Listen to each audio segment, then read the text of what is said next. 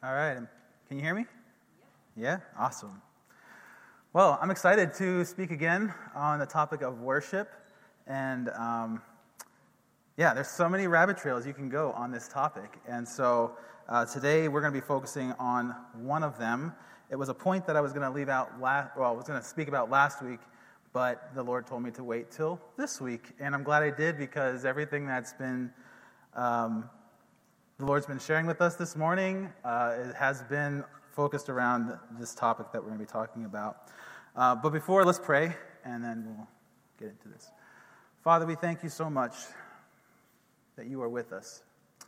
Lord, and that we can continue to worship you, posturing our hearts before you, submitting to you, to hear your word and to listen and to let you speak. And Lord, I pray that all of our ears and eyes and hearts would be open, Father, and sensitive to your Holy Spirit, that you would speak to us as we listen to your word and talk about it. And we just thank you so much that we can be with you. And we give you all the praise and glory in Jesus' name. Amen.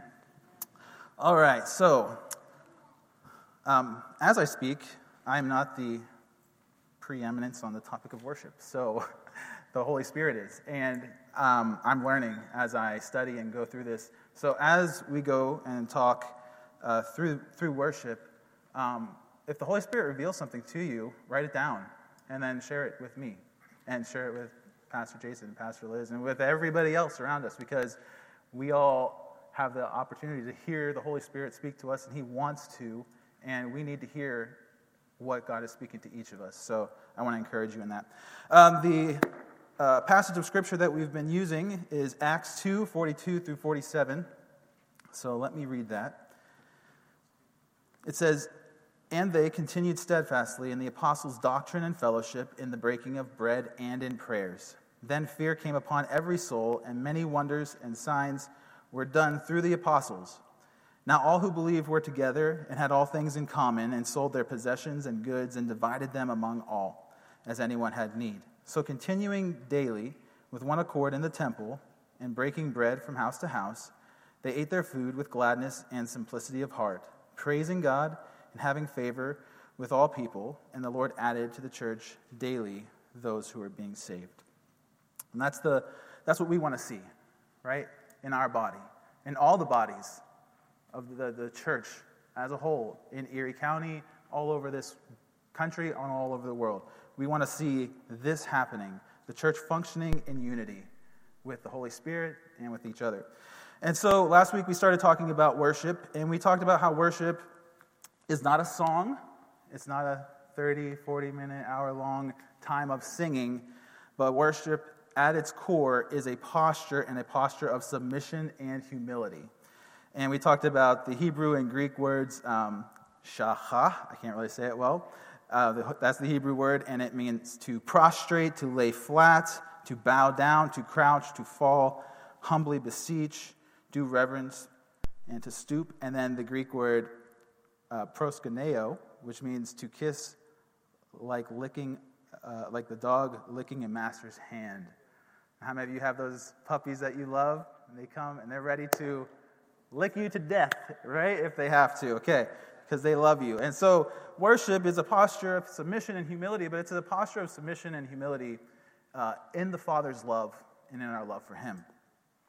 And um, we talked about Mark 12, 29, and 30. It says, Jesus answered him, the first of all the commandments. So Jesus was asked, What's the greatest commandment? And he says, Hear, O Israel, the Lord our God, the Lord is one. And you shall love the Lord your God with all your heart, with all your soul, with all your mind, and with all your strength. This is the first commandment. And so Jesus says we need to worship God with every part of our body and posture all of ourselves before Him. And then we talked about worship is in our DNA right? We were created by love. Love is always posturing itself before each other in a posture of humility, submission, care, compassion for one another. And so instinctively, we by nature are going to worship something, no matter what, whether we're sinners or whether we're saved. And so we need to ask the question every single day what am I posturing before? Who am I posturing before? Who am I submitting myself to, my life to today? And um, also what the things that, that I possess, like how am I posturing my whole life, not just to God, but how am I posturing also to other people? Like, am I loving one another, like Pastor Liz talked about? Are we loving one another? Jesus said the first commandment, and then he said the second commandment is, you know, love your neighbor as yourself. This, this second one is just like the first one. It's, it's posturing ourselves to one another and loving each other in submission.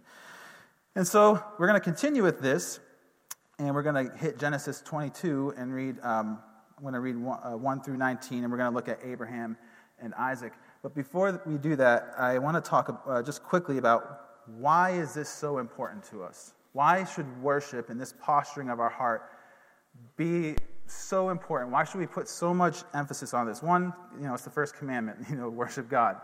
Um, but in Revelations 2, Revelation 2, 1 through 7, I'm going to read this. Uh, it's not on the screen. Um, Jesus tells John to write this letter to a last days church, a church in the last days, you know. And here's what he says To the angel of the church of Ephesus, write, These things says he who holds the seven stars in his right hand, who walks in the midst of the seven golden lampstands.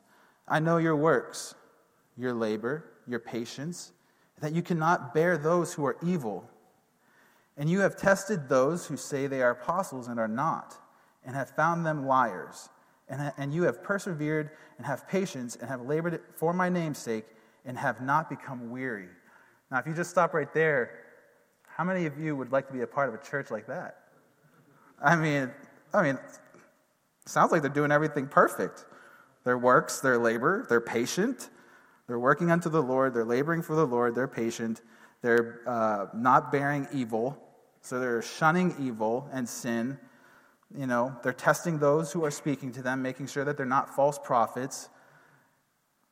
They're persevering and having patience and laboring for his name's sake. You know, they're enduring persecution. So they're like on, on, the, on the mark, right? And it says, Nevertheless, I have this against you. You have left your first love. Oof. You're doing all the right things, but you stopped worshiping me. You stopped prostrating your heart before me. You stopped submitting to me, and now your worship has simply become works. How many times in our life do we worship God and we start doing these, all the right things, but then pretty soon our mind shifts from our worship to God, and now we're focused on our works. Pretty soon we're just doing and doing and doing, and we're thinking, oh, I'm pleasing God, I'm pleasing God, all the while God's over here, and we're over here doing this, and we're not even looking at them, right? And Jesus says, This is the most important thing to me worship. Being with you because I love you. You have left your first love. And so, worship is so, so key. Our works mean nothing if we are not in submission to God and being with Him and living in His love.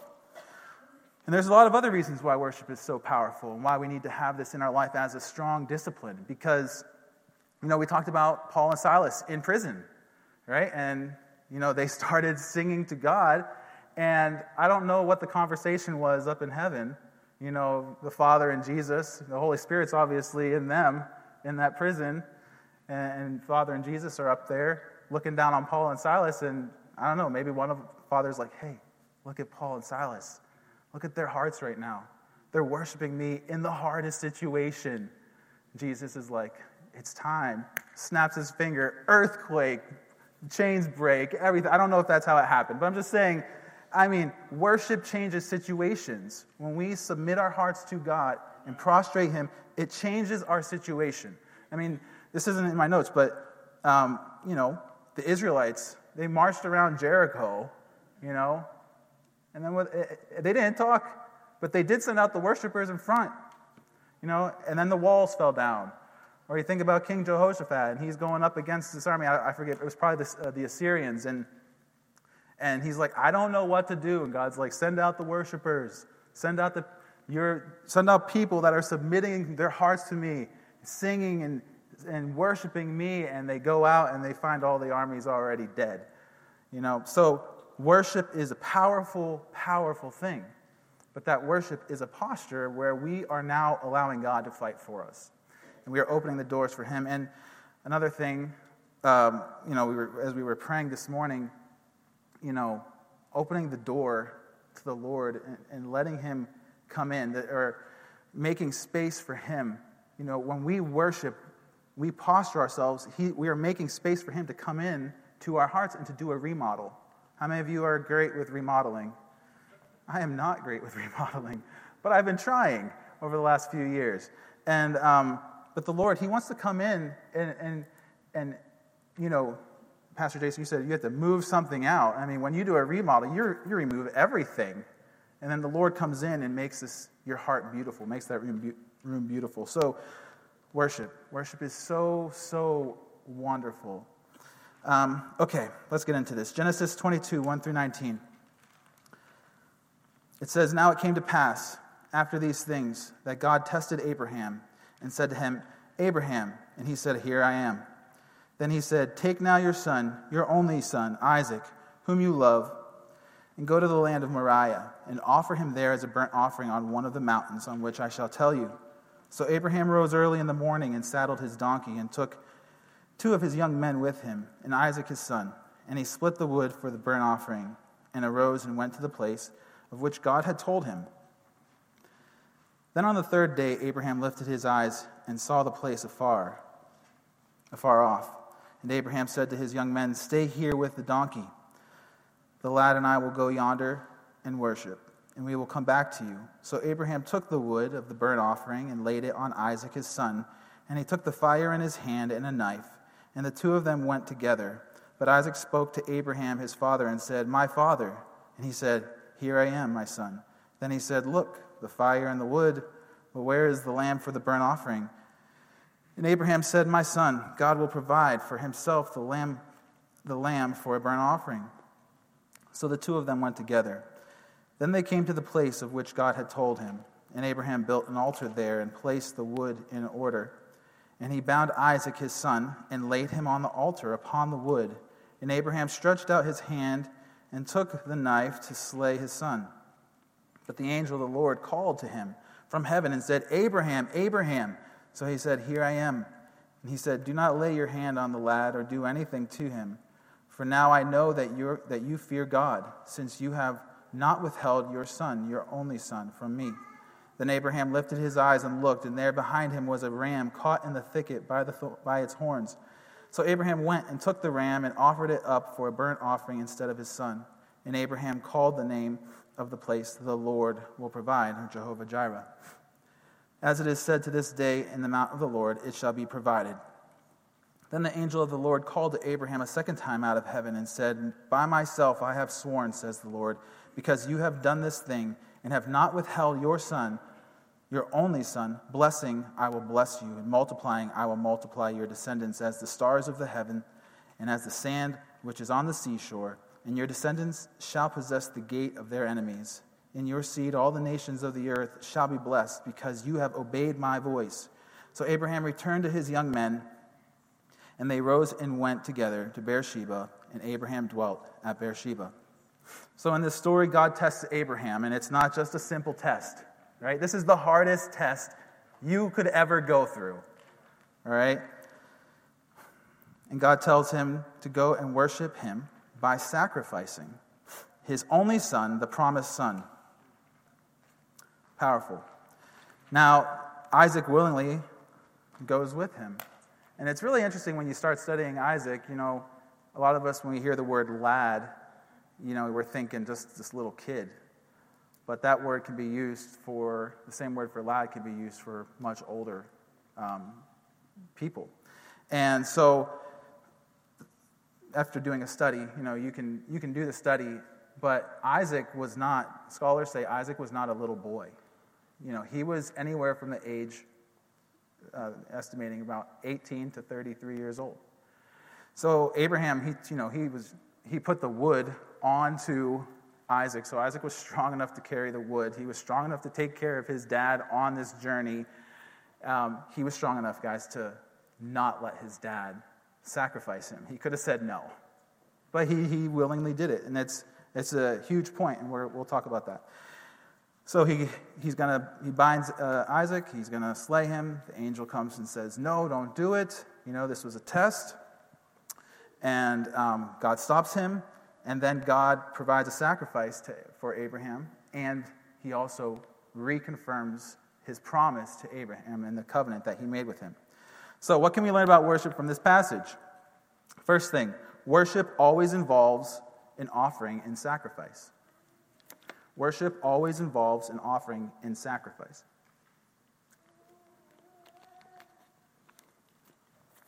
God tells Abraham, I want you to offer up your son as a burnt offering. He doesn't tell Abraham to go worship him. However, Abraham tells his servant that he is going with Isaac to worship because worship and sacrifice go together. Worship and offering and sacrifice always go hand in hand, and you really can't worship without a sacrifice. Whatever you sacrifice to in your life is what you're worshiping. The question is who gets our first and our best sacrifices? Who gets the first and best sacrifices in your life? the definition of sacrifice is the offering, this is just the dictionary.com definition. The offering of an animal, plant, or human life, or some material possession to a deity as a propitiation or homage. It means to surrender or give up or permit injury or disadvantage to for the sake of something else. So, worship by nature always involves an offering and sacrifice that costs something. Okay? Sacrifices cost us something.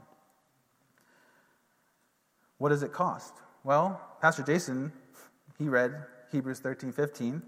You know, we're going to talk about the cost, but the simplest of costs is the sacrifice of praise, right? Therefore, let him, uh, therefore, by him, let us continually offer the sacrifice of praise to God, that is, the fruit of our lips, giving thanks to his name. That was Hebrews 13 15. Psalm 27 6 says, And now my head shall be lifted up above my enemies all around me. Therefore, I will offer sacrifices of joy. In his tabernacle, I will sing, yes, I will sing praises to the Lord. Sacrifices is like, the sacrifice of praise is like the, the, the basic, but it's also like one of the most powerful. And I mean, it's also one of the hardest. If you think about it, how many of you have ever felt, you know, during your day, you're tired, and you don't feel like doing anything, even saying thank you, Jesus. Like, let's get serious, right? How many of you want to have felt that moment where you're like, I just don't want to go like do anything at all? God says, well, the sacrifice of praise, you know, it's pretty important. Sacrifice costs us something, even the use of our lips. And, you know, the use of our lips and our mouth is the it's like one of the most powerful parts of our body. You know, Jesus, God created the whole world with his mouth. And so, sacrificing with our, our lips is so vital. Like, we need to do this all the time. Praising God, letting this posture of humility in our lives come out of our mouths and just talk to Him, praise Him, worship Him with our lips. Now, sacrifice is laced throughout the entirety of Scripture, starting with Adam and Eve. Uh, Genesis 3.21 says, also for Adam, so after they had sinned and, and uh, you know, Jesus is there and he, he uh, curses Satan and all that stuff, and Adam and Eve receive the consequences of their sin, you know, what's going to happen. Before they get sent out, it says, also for Adam and his wife, the Lord God made tunics of skin and clothed them. So I found this interesting when I started studying sacrifice that sacrifice started all the way back, like in the Garden of Eden. Because if they had clothes, tunics of skin, that means an animal had to be killed. Right? So the first blood sacrifices, the first sacrifices you see are with, this, with these animals. And I don't know if God showed Adam, like Adam and Eve how to do it or if he made Adam and Eve do it to see and understand the consequence of sin cost the death of something, like they themselves, but also this animal. But we see sacrifice starting at the very beginning. Then we see Cain and Abel both offered sacrifices. Cain's was rejected, though, because his, was, his worship was not true. His worship was not in spirit and in truth. He worshiped God because he had to.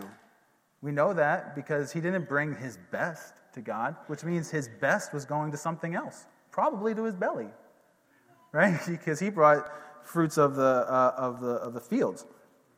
And so, um, we, but we see Cain and Abel offering sacrifices, and then God establishes a sacrificial system with Moses, and we see all of these sacrifices happening.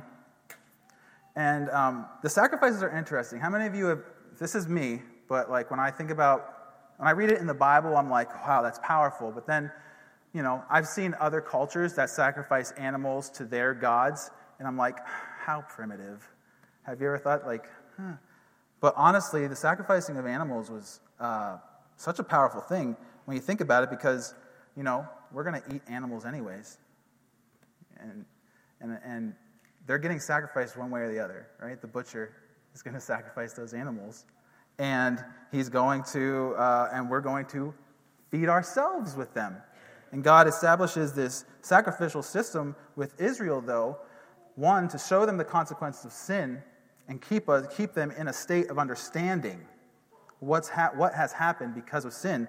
But those sacrifices also, when you study them, three of them, there was five different ones, and three of them were voluntary for the sake of thanksgiving, for the sake of peace, for the sake of just just general like just submission to God and loving him. And then there were two mandatory sacrifices that were for sin and unintentional sin. So sacrificing the, the whole purpose of sacrificing was actually to worship God and to establish, reestablish fellowship with Him. So, sacrificing is so powerful because it is something that keeps us in a state of worship, or it can keep us in a state of worship. And now we know because of Jesus, our sacrificing and worship is no longer for sins, but in devotion, love, honor, and thankfulness, the fear of the Lord. And that is why communion is so important for us in taking of the Lord's Supper. Because we are remembering the sacrifice that He gave us, that He did for us. It cost Him everything. And so, since Jesus, though, we haven't had to do any animal sacrifices or anything like that. And He's called us to something else that is uh, probably harder. And it is this Romans 12, 1 and 2. I beseech you, therefore, brothers, by the mercies of God, that you present your bodies a living sacrifice, holy, acceptable to God, which is your reasonable service, and do not be conformed to this world, but be transformed by the renewing of your mind, that you may prove what is that good and acceptable and perfect will of God. God has called us to be living sacrifices. Everybody say living sacrifices. Living sacrifices. Does that mean we go light ourselves on fire now? No. Okay, don't do that. It does mean that we should be burning with the fire of the Holy Spirit, though. Amen? We are to worship God as living sacrifices. So, how do we live as living sacrifices? We're not, we don't have to sacrifice animals anymore, but we do need to sacrifice our lives. God has called us to sacrifice our lives and to live as a living sacrifice. So, how do you do it? Well, let's look at Abraham and Isaac. God told Abraham to sacrifice that which is near and dear to him, not just anything, but the most valuable, the biggest desire of his heart, the very promise God promised him and made a covenant with him for. God was testing his heart. Who do you really serve? Who do you really love? Who do you really trust with your entire life? Who has your heart? God didn't want Abraham to literally kill his son. We know that by the result. But Abraham didn't know that. Did you know? Abraham didn't know if God was a God that wanted human sacrifices yet. Because Abraham lived amongst people who sacrificed other people regularly. When you see Israel going to the promised land, they go and God actually has them kill and destroy the entire nations that they go in because of this very thing of sacrificing human lives to their false gods. And Abraham didn't even question God when he said, Go and, uh, and sacrifice his son. So Abraham didn't know up to this point if, if that was what God really wanted. But he knew one thing we know from Hebrews 11, 17, and 19. By faith, Abraham, when he was tested, offered up Isaac, and he who had received the promises offered up, offered up his only begotten son, of whom it was said, In Isaac your seed shall be called.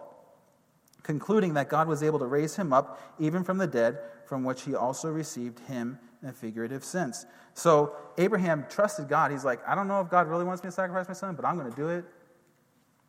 But he knew God was going to raise him from the dead if he did. But God, in his perfect knowledge and wisdom, showed Isaac or Abraham, I'm not the kind of God that wants you to sacrifice, you know, a human life to me. But I am the type of God that wants literally everything that you desire. To live as a living sacrifice, you must be willing to sacrifice, surrender our deepest desires, even the very promises He's made to you. Hmm. What are the things, the promises that God has made to you? What are the deepest desires of your heart? Would you be willing if God said, Hey, I want you to go sacrifice that? Go kill it. I don't know. I mean, I asked myself that question, and it's a scary question to ask yourself because ultimately you're finding out where your heart lies, what the idols in your life are. Matthew 10 37 through 39, he says, Jesus says, He who loves father or mother more than me is not worthy of me. These are kind of heavy verses, just so you know that I'm going to be reading. And he who loves son or daughter more than me is not worthy of me. And he who does not take up his cross and follow after me is not worthy of me. He who finds his life will lose it, and he who loses his life for my sake will find it.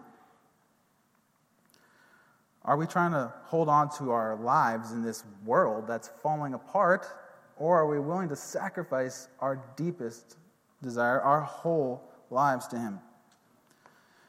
You know, the rich young ruler, we've talked about him a little bit, but Matthew 10, you know, he says, you know, what do I need to receive salvation, Jesus? And Jesus says, you know, lists out the commands.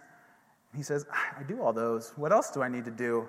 And he says, okay, knock, knock, knock. You're wealthy, right? Yeah. I want you to go sell everything you own and give it to the poor and then come follow me. Oh, and what happened to the rich young ruler?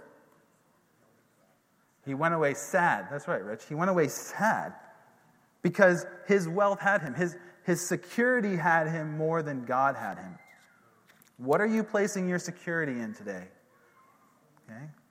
What are we placing our Guys, this message, these past two weeks have been heavy for me. All right? I'm excited to share them, but it's like, oh, God, it's like magnifying glass in my life. I'm preaching to myself wholeheartedly right now. so, what is the thing in your life, if God told you sacrifice right now, you'd be unwilling to do or hesitate to do? That's the thing that you need to work on with God right now. Living as a living sacrifice, that's what it looks like. That's the first thing it looks like. Okay, I'm going to get a little heavier here. How do we live as living sacrifices? Let's look at Isaac. Because that whole picture, Abraham and Isaac, is actually a foreshadow of what Jesus, what Father and Jesus were going to do. And so we actually do see, you know, in the New Testament, the Father sends his Son. He's not just sacrificing his Son just to kill his Son. This is a rescue mission for us. The Father's like Jesus, Holy Spirit. This is the only way we can save them. Jesus, I need you to go down there.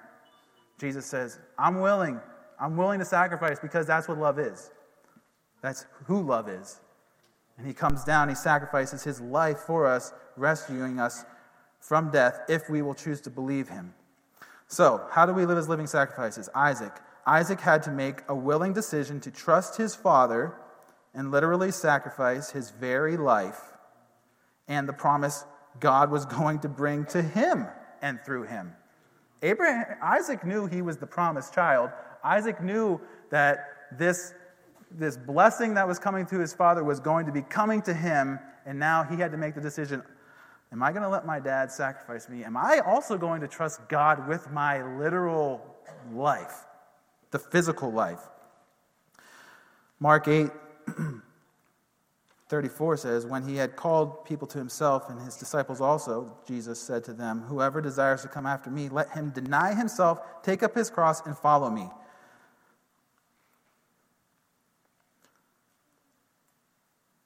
Hmm. The heart behind being a living sacrifice is being willing to surrender our lives literally to Him. And also learning how to die daily. 1 Corinthians 15 31, Paul says, I affirm by the, by, by the boasting in you, which I have in Christ Jesus our Lord, I die daily.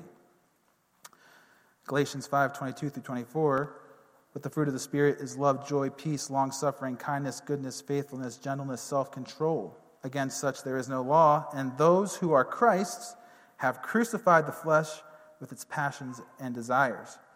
You know, when Jesus tells us to take up our cross, you know, the cross was a torture tool to kill whoever was going to be on it. He's telling us, Are you willing to lay down your life and to die for me? Dying daily. But does this mean we also have to die literally? Here's the answer Is God calling us to die literally for Him? Yeah. Yeah. I'm not, a lot of times our, head, our minds go right to like dying, like persecution and dying. But Jesus is asking us, He's, if you're going to follow me, I'm asking you to lay down your very life for me, just like I laid down for you. The goal in following Jesus is that we be like Jesus in our mindset and heart, that this life in this world take last place to Jesus and the promise of being one with him. 1 John 2 15 through 17. Do not love the world or the things in the world. If anyone loves the world, the love of the Father is not in him. For all that is in the world, the lust of the flesh, the lust of the eyes, and the pride of life, is not, the father, is not of the Father, but is of the world. And the world is passing away in the lust of it. But he who does the will of God abides forever. He's calling us to lay down our life and to turn away from this world. An awesome example of this is Shadrach, Meshach, and Abednego. How many of you have heard that story? Yes? So, King Nebuchadnezzar builds a giant idol of himself, and then he tells everybody, You need to bow down and worship me, this idol. And then Shadrach, Meshach, and Abednego are like, We're not doing that. It's not going to happen. And I love what they say to the king. Daniel 3 16 through 18. Shadrach, Meshach, and Abednego answered and said to the king, O Nebuchadnezzar, we have no need to answer you in this matter. We don't really care what you say. it means nothing to us. If that is the case, our God, whom we serve, is able to deliver us from the burning fiery furnace, and he will deliver us from your hand, O king. But if not, let it be known to you that we do not serve your gods, nor will we worship the gold image which you have set up. That is the heart that we need to have in this world for God. That's how we live as a living sacrifice, where we're willing to give up everything for Jesus. Their decision to become a living sacrifice brought about a mighty miracle because they got thrown into that fiery furnace that was stoked seven times hotter. And then who showed up in there? Jesus. He's in there with them. They come out without any smoke, smell, or anything, no burns, no nothing. And they lead, excuse me, it's a mighty miracle. King Nebuchadnezzar bows down to God there, and it's, he's one step closer, Nebuchadnezzar, to turning to God. Did you know that this wicked king who took over Israel and enslaved tons of people and did all the wickedness you could imagine and had all the wealth you could imagine and live however he wanted, at the end of his life turned to God. He turned to God. God had mercy on him and his soul was saved. You're going to meet Nebuchadnezzar one day in heaven. All right. So the goal in worship is to prostrate ourselves to God in humility, submission, and love sacrificing our desires and our very lives wholly to Him, abandoning every idol so that way we can become like Him and one with Him.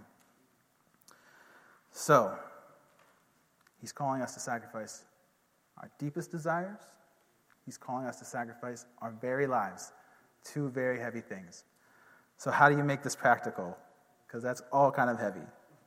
Okay, how do you make it practical? Well, God is so good because he leads us gently in this. Amen. How many of you have experienced God's leading in your life in such a gentle way? I have. You know, he is so patient with me. Things that I struggle with from like long ago, and they still are something that can draw me away. So patient, so loving, so merciful, so kind and forgiving.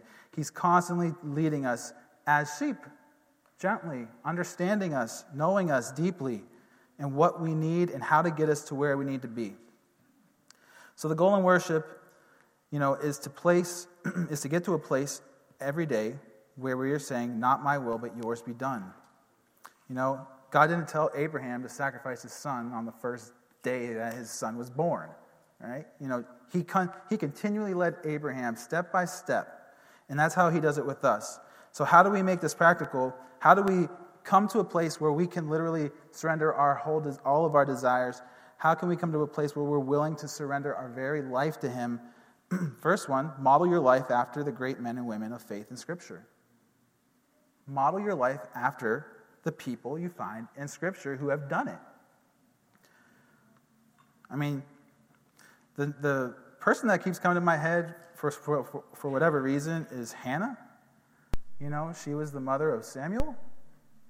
And maybe this is for somebody, but she, she, she, prayed, she wanted a son so badly. And she finally falls down and cries to the Lord and says, You know, if you give me a son, I will give him back to you as your priest, as your servant. She sacrifices her son in that way. It was her deepest desire was to have a son. And God gives her a son. And she does it. And then God gives her more kids after that.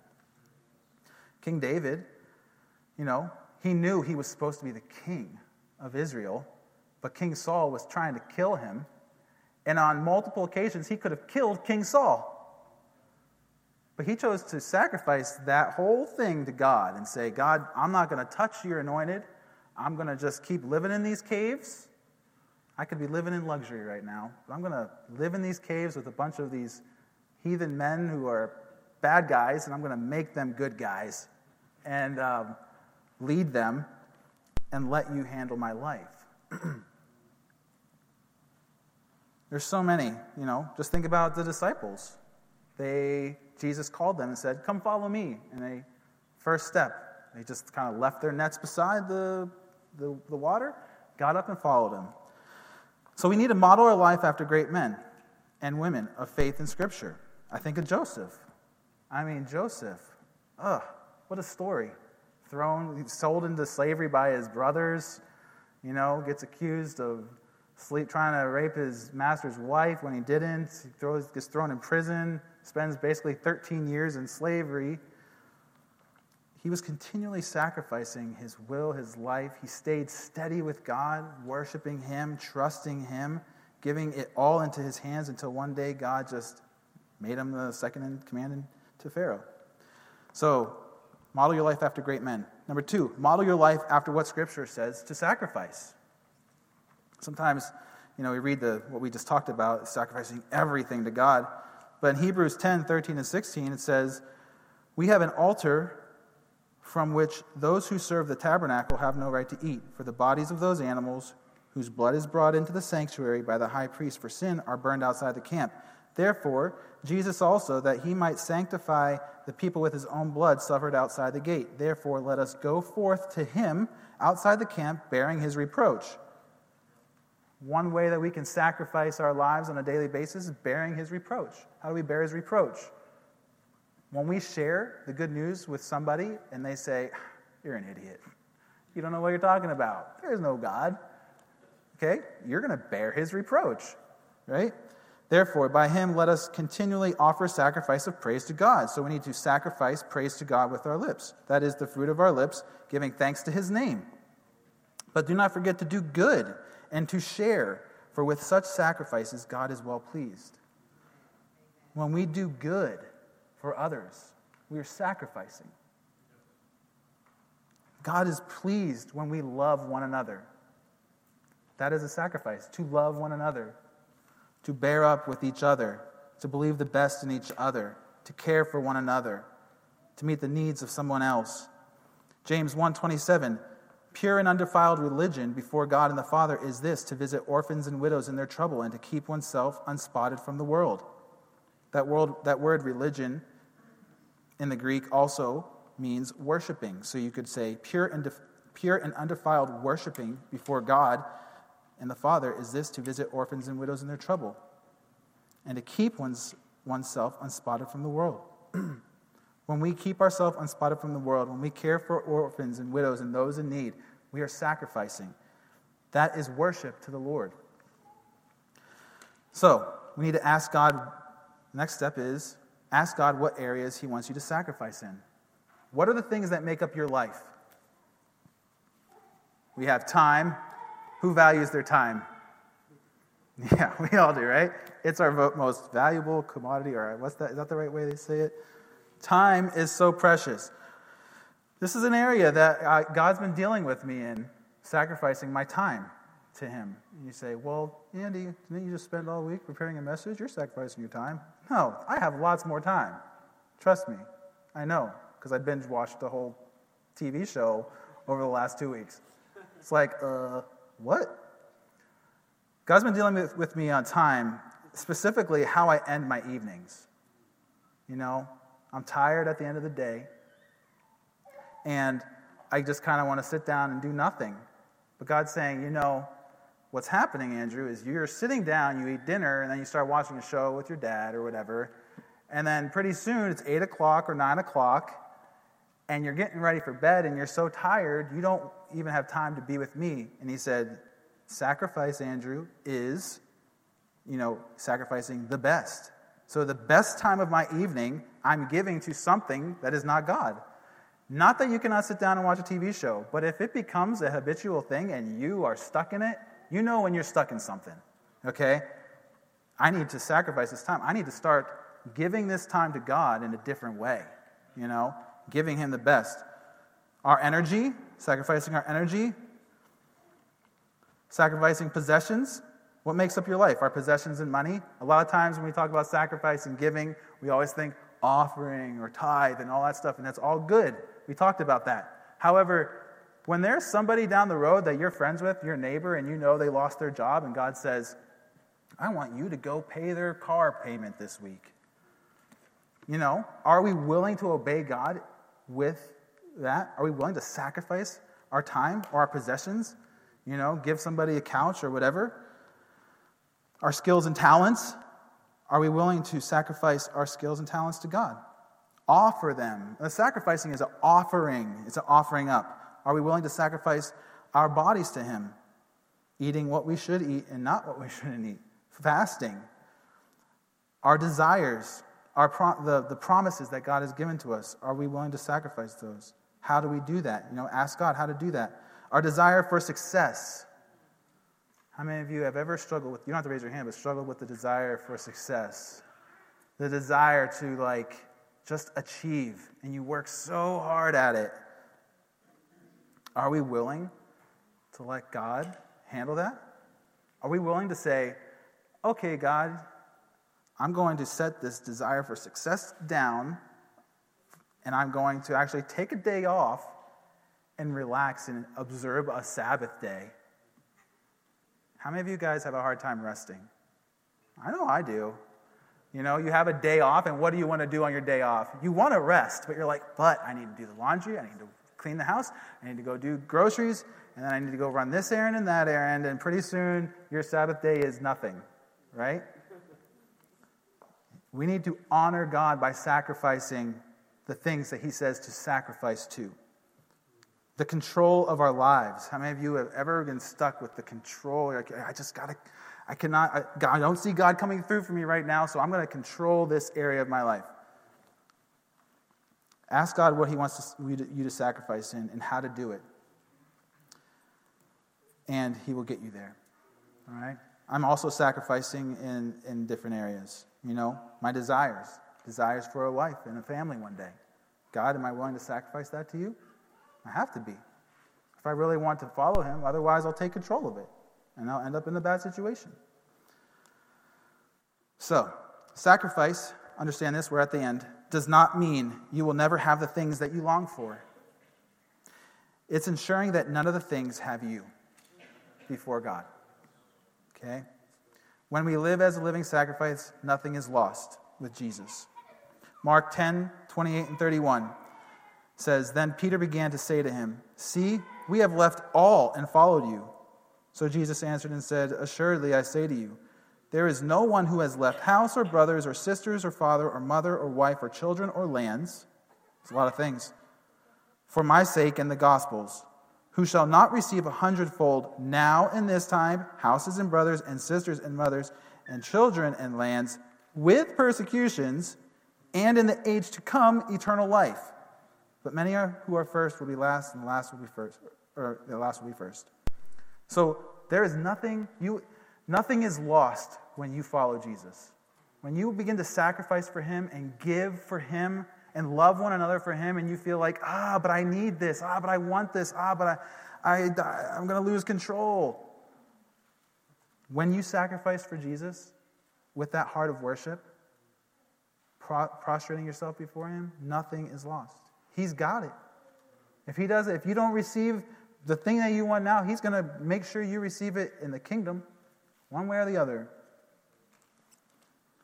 And so, I want to challenge all of us to ask God the question What do you want me to sacrifice in worship to you? Right? It just comes down to that. What do you want me to sacrifice? Where do I need to sacrifice more? Where do I need to sacrifice better? And then begin to take the steps. And then the other thing is talk to one another about it. Right? The people you're in fellowship with here, talk each to each other, encourage each other. Hey, I'm struggling with this. Hey, I need help sacrificing in this area. Can you encourage me? And rely on one another. That's how we do this. You know, the early church, what you see all the way back in 2, Acts 2:42, They continued steadfastly in the apostles' doctrine and fellowship, in the breaking of bread and in prayers. So they were sacrificing with their mouths in prayers. They were sacrificing their food for one another. They were sacrificing their time to fellowship with one another. Now, all who believed were gathered together and had all things in common. They sold their possessions. They were sacrificing their possessions for one another, dividing it among all as each had need, continuing daily in the temple and in house to house, praising God. So, all lays through there is worship and sacrifice. All right, so as we work on this discipline, start with the questions. Where do I need to posture myself in humility before God? God, what do you want me to sacrifice? And begin with it. All right? Got anything to add, or I'll close in prayer?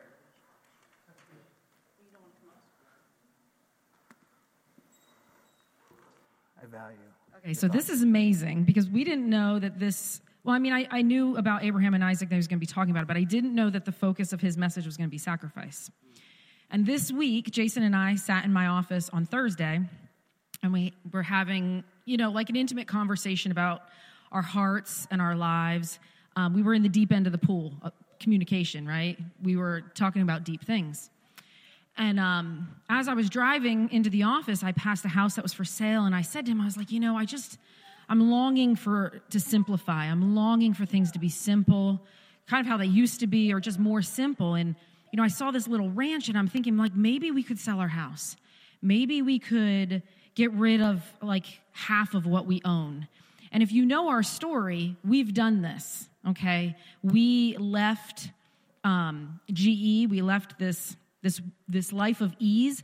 I had recently. Um, in some time with the Lord, He had taken me to that scripture um, uh, if you uh, those who have left uh, husbands or wives or children you know won't it come back to you? And immediately inside it was ease. We left a life of ease. And we we left a life of ease. And it hasn't been easy a single day since. I do not lie.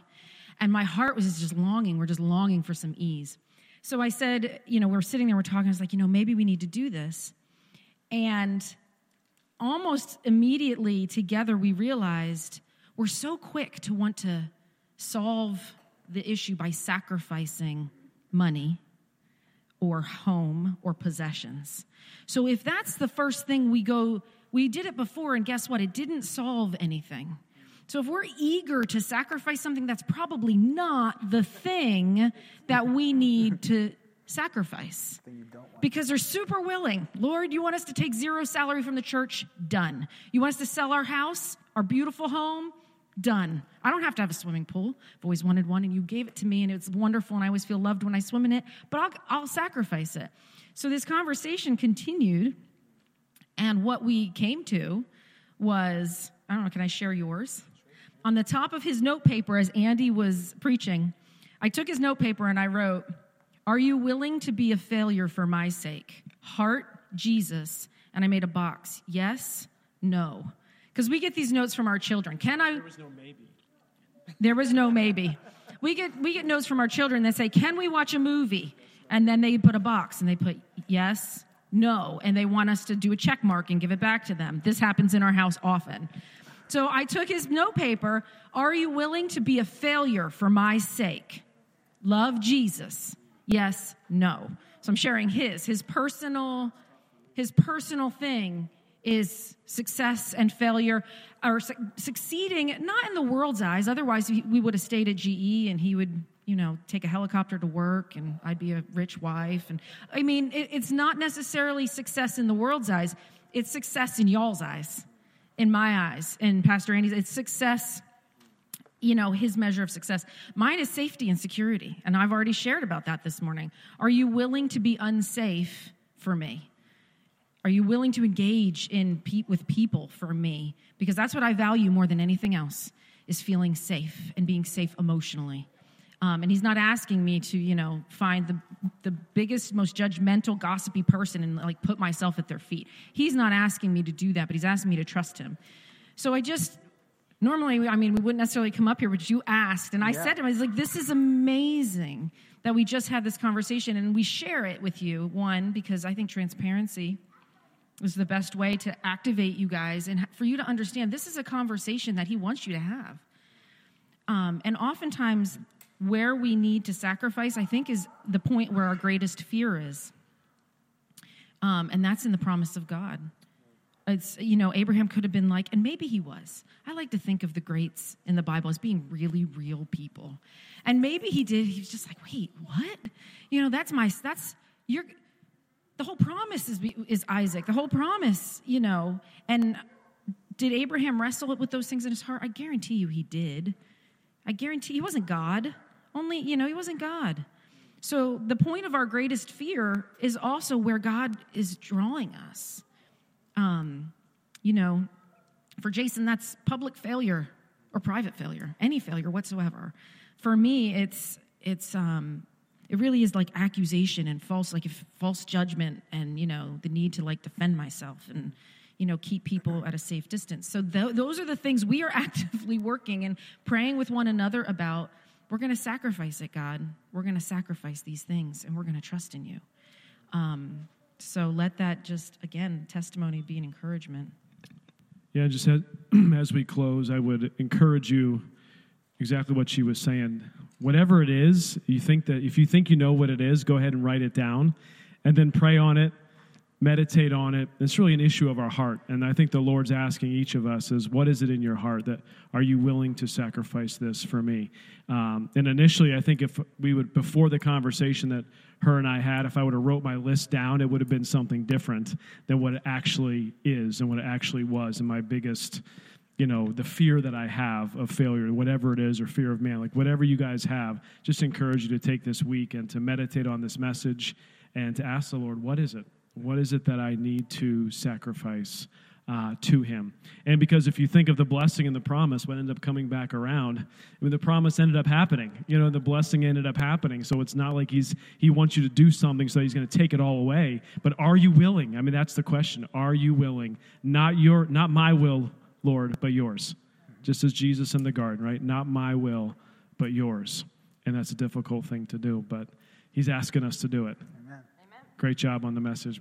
Great job. You want to close us? Uh, Sure. Amen. Yeah. Let's pray.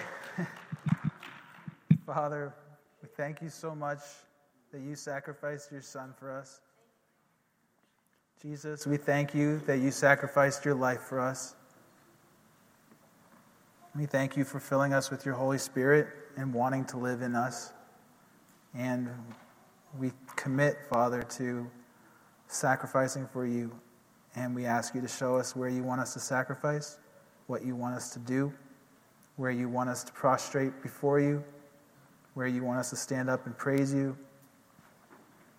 We just want to surrender everything to you and be your church, your bride, and look beautiful before you. And we know that comes through this very thing of being like you. So we commit to it. In Jesus' name we pray.